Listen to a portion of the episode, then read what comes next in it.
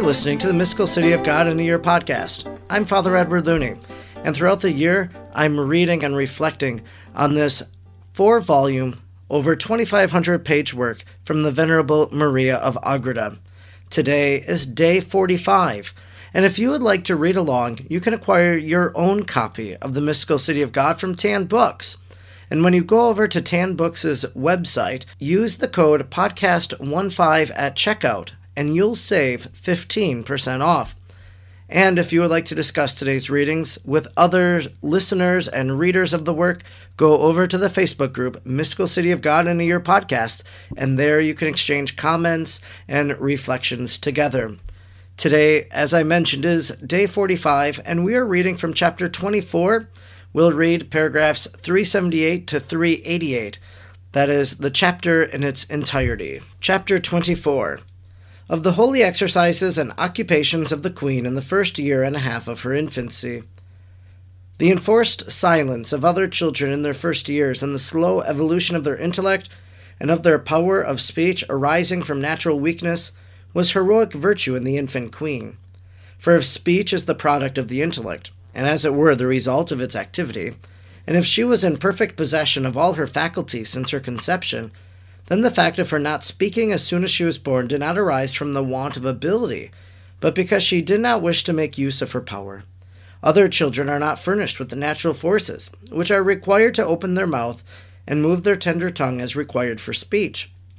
But in the child Mary, there was no such defect, for as far as her natural powers were concerned, she was stronger than other children, and as she exercised sovereignty and dominion over all creation, she certainly could exercise it in regard to her own powers and faculties. If she had chosen to do so, her not speaking, therefore, was virtue and great perfection, which opportunely concealed her science and grace, and evaded the astonishment naturally caused by one's speaking in infancy. Besides, if it is wonderful, that one should speak who, according to the natural course, ought to be incapable of speech. I do not know whether it is not more wonderful that one who is able to speak from her birth should be silent for one year and a half. It was ordained, therefore, by the Most High that the sovereign child should voluntarily keep this silence during the time in which ordinarily other children are unable to speak. The only exception made was in regard to the conversation held with the angels of her guard, or when she addressed herself in vocal prayers to the Lord. For in regard to intercourse with God, the author of speech, and with the holy angels, his messengers, when they treated in a visible manner with her, this reason for maintaining silence did not hold good. On the contrary, it was befitting that, since there was no impediment, she should pray with her lips and her tongue for it would not be proper to keep them unemployed for so long a time. But her mother never heard her, nor did she know of her being able to speak during that period.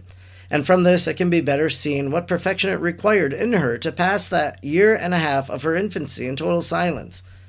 But during that time, whenever her mother freed her arms and hands, the child Mary immediately grasped the hands of her parents and kissed them with great submission and reverent humility, and in this practice she continued as long as her parents lived. She also sought to make them understand during that period of her age that she desired their blessing, speaking more by affection of her heart than by word of mouth. So great was her reverence for them that never did she fail in the least point concerning the honor and obedience due to them. Nor did she cause them any trouble or annoyance, since she knew beforehand all their thoughts and was anxious to fulfill them before they were made manifest in all her actions and movements, she was governed by the Holy Ghost. Being perfect in all her actions, yet her most ardent love was never satisfied, but she unceasingly renewed her fervent aspirations to emulate still greater gifts. 1 Corinthians 12:31. The presence of the Most High continually preserved in the sovereign child the divine revelations and the intellectual visions, and if sometimes his providence suspended one kind of vision or enlightenment, she was enraptured by others. For from the clear vision of the divinity, which I have mentioned above, and which took place as soon as she was born and raised to heaven by the angels, number 332, she retained the images of what she had seen, thus coming from the wine cellar where charity is set in order. Canticle 2 4. Her heart was wounded with love, and returning ever toward it in contemplation. She was again and again set afire, body and soul, and all her being, as her body was yet weak and tender, and this love strong as death. Canticle 8 6. She soon felt the death pangs of love, of which she in her tenderness would have died, had not the Almighty strengthened her, and preserved her by a miracle, the inferior part of her being and her natural life. Many times, however, the Lord permitted that this tender and virginal little body should be overcome by the violence of love, so that the holy angels might sustain her and comfort her in the fulfillment of the saying of the spouse, Fulcite me floribus quia more langueo. Stay me up with flowers, because I languish with love. Canticle 11.5. And this, the most noble kind of martyrdom, was a thousand times repeated in this heavenly lady, surpassing in it all the martyrs in merit, and also in sufferings. The pain of love is so sweet and attractive that the more it prevails, the more it is sought, and he who suffers it longs to hear him spoken of, whom he loves, thus seeking to be cured of the renewal of the wound. This most sweet deception serves to keep the soul in suspense between a painful life and a sweet death. This was the state of the child Mary when speaking to her angels and hearing them discourse about her beloved. She asked them many times, saying, Ministers of my Lord, his messengers, and most beautiful works of his hands, sparks of that divine fire which consumes my heart, since you enjoy his eternal beauty unveiled and unrestrained, reveal to me the tokens of my beloved. What are his conditions? Tell me whether perhaps I have displeased him. Tell me what he desires and seeks of me, and do not delay in lightening my pain, for I am dying of love. And the supernal spirits replied, Spouse of the Most High, thy beloved is the only one, he that is for himself, who has no need of anything, but of whom all stand in need. He is infinite in his perfections, immense in his greatness, without limit in his power, ineffable in his wisdom, without measure in his goodness. He gives a beginning to all things, without having a beginning himself. He governs the world without asking consent, preserves it without having need of it, sees the beauty of all creation without ever being comprehended in his beauty by anyone, and raises to blessedness by his beauty those who succeed in seeing him face to face. Infinite are, O Lord, the perfections of thy spouse. They exceed thy comprehension, and his high judgments are inscrutable to the creature. In such colloquies, and many others, too high for our capacity, Most Holy Mary passed her infancy, conversing with the angels and the Most High, becoming more and more like to Him. As her fervor and longing to see our highest good increased, being entirely enraptured in Him, she was, by the disposal of the Lord, many times borne bodily by the hands of the angels to the empyrean heaven, where she enjoyed the presence of the divinity. On those occasions, she would at times see God face to face and other times by infused images of the highest and most godlike kind. She saw also the angels by clear and intuitive vision, their degrees, orders, and hierarchies, and many sacraments were made manifest to her on each occasion.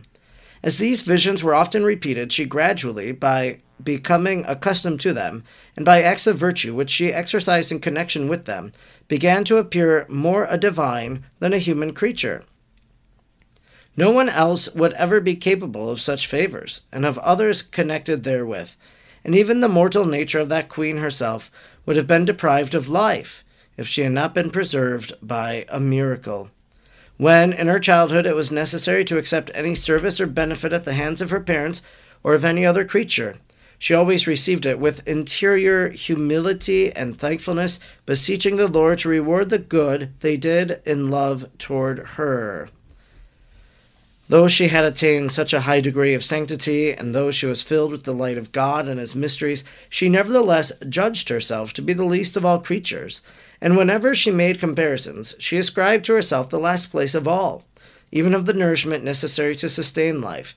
She considered herself unworthy, though she was the queen and mistress of all creation. Instruction given by the Queen of Heaven. My daughter, he that received more ought to consider himself more needy, since his debt becomes so much the greater. All should humiliate themselves, since of themselves they are nothing, nor can they do anything or possess aught. On this account, they that are raised up by the hand of the Almighty should humiliate themselves as mere dust. For left to themselves and to their nothingness and unworthiness, they should esteem themselves so much the more indebted and bound to thankfulness, for that which by themselves they can never repay. Let man acknowledge its condition, for no one can say, I have made myself, I preserve myself in existence, I can prolong my life or postpone death. All his being and preservation is in the hands of the Lord. Let each one therefore humble himself in his presence, and thou, my dearest, do not forget these truths. I wish also that thou esteem as a great treasure the virtue of silence, which I have practiced from my birth. By the light which the Most High gave me, I was conversant with all the virtues but I attached myself to this one with great predilection, resolving to adhere to it as a companion and as a friend during all my life. Therefore, I kept it inviolate, although I could speak from the moment of my entrance into the world. To speak without moderation and forethought is a two edged sword, which wounds both him that speaks and him that hears, and thus in two ways destroys charity, or hinders it in all the virtues. From this thou canst understand how much God is offended by the vice of inconsiderate and loose talk, how justly loquacity and the tumult of disputation estranges his spirit and veils his presence. For those that talk much cannot keep free from grievous sins, Proverbs 10:19. Only with God and with his saints one can speak with security, and even then it must be with forethought and discretion. With creatures it is very difficult to preserve the golden middle without danger of passing from the correct and necessary to the imperfect and superfluous. The way to avoid this danger is to tend continually toward the other extreme, striving rather to reflect and be silent. For the prudent medium of speaking only what is necessary is found more in reflection than in moderate speech. Remember, my soul, thou canst not disport thyself in self sought conversation with creatures without relinquishing God in the secret interior of thy soul and that which thou canst not do without imprudence and insult in thy intercourse with other creatures, thou shouldst not do in thy dealings with thy Lord and the Lord of all. Close thy ears to the deceitful conversations which might induce thee to speak what thou shouldst not. For it is not just that thou speak more than what is enjoined thee by thy Lord and Master. Listen to his holy law, which he has with so liberal a hand written in thy heart, hear the voice of thy pastor, and answer him there, and him only. I wish to impress thee with the fact that if thou art to be my disciple and companion, it must be by signalizing thyself, especially in this virtue of silence. Reflect much and write this doctrine in thy heart today, and attach thyself more and more to this virtue. For first, I wish to see thee established in this and then I will teach thee how to speak. I do not dissuade thee from speaking words of admonition and consolation to thy daughters and thy subjects. Speak also with those who can give thee tokens of thy beloved, and who can instruct and inflame thee with his love. In such kind of conversation thou wilt acquire a profitable silence of the soul, since in them is excited a horror and disgust for conversation of men, and thou wilt learn to relish conversation about the wished for, eternal good only. Then, with the force of love transforming thy being into that of thy beloved, the impetus of thy passions will weaken, and thou shalt arrive at that kind of sweet martyrdom which I suffered when I complained of my body and of mortal life, for they seemed to me a dreary imprisonment which hindered my flight, although not my love. O my daughter, forget all thy earthly things in thy hiding place of thy silence, and imitate me with all thy fervor and strength, for thus shalt thou arrive at that state to which thy spouse invites thee. Therefore thou shalt hear of the consoling words which sustain me in the pangs of my love. My dove, dilate thy heart, and give admission, my cherished one, to that sweet pain, for my heart is wounded by thy love. Thus the Lord spoke to me, and this thou thyself hast heard repeatedly. For to those that are alone and in silence does his majesty speak. This concludes our reading today. As we were reading from chapter 24, we read it in its entirety in the paragraphs of 378 to 388. What an interesting reflection about the first year and a half of Mary's life. And we think about the babies that you know in your own life For myself, of course, I have no children, but I have many parishioners have infants, and it's always a marvel to see these children begin to speak and to hear them babble in a sense and for them to grow up and you begin thinking i remember when you were a little child and you couldn't speak and now here you are forming sentences and everything of that nature. And so today we hear about the blessed mother and her first year and a half of life and how in her life she addressed herself in vocal prayer to the lord and this was in the first year and a half and i think you know of course what maria of Agreda is trying to say is that she was conversing with God even as an infant. But if we think about a little child, well, that little child glorifies God by his or her very being. And so, with every cry, with every little noise or action, that child is giving praise to God, especially for the gift of life. We also heard today this was the state of the child Mary when speaking to her angels and hearing them discourse about her beloved. So Mary would speak to her angels. What a good encouragement. Again, just a few days ago we were looking at the guardian angels of Mary and that made us think about our own guardian angels and do we talk with our guardian angel throughout the day? Seems like a nice little spiritual practice. And then the spirits spoke to Mary and really began to give us a great understanding about the nature of God. I'm going to repeat it. I'm going to read it slowly. And as I do so, I hope that you begin to think about who God is and all of these different attributes. Spouse of the Most High, thy beloved is the only one. He that is for himself, who has no need of anything, but of whom all stand in need. He is infinite in his perfections, immense in his greatness, without limit in his power, ineffable in his wisdom, without measure in his goodness. He gives a beginning to all things without having a beginning himself. He governs the world without asking consent, preserves it without having need of it, sees the beauty of all creation without ever being comprehended in his beauty by anyone, and raises to blessedness by his beauty those who succeed in seeing him face to face. What a beautiful understanding about the nature of God. He that is for himself, who has no need of anything. We say that in one of the prefaces at Mass during uh, daily Mass days. It says, He has no need of our praise, but our desire to thank Him is itself a gift. He has no need of anything. God has everything because He is the creator of all. But of whom all stand in need. We stand before God in need of what God is going to give us.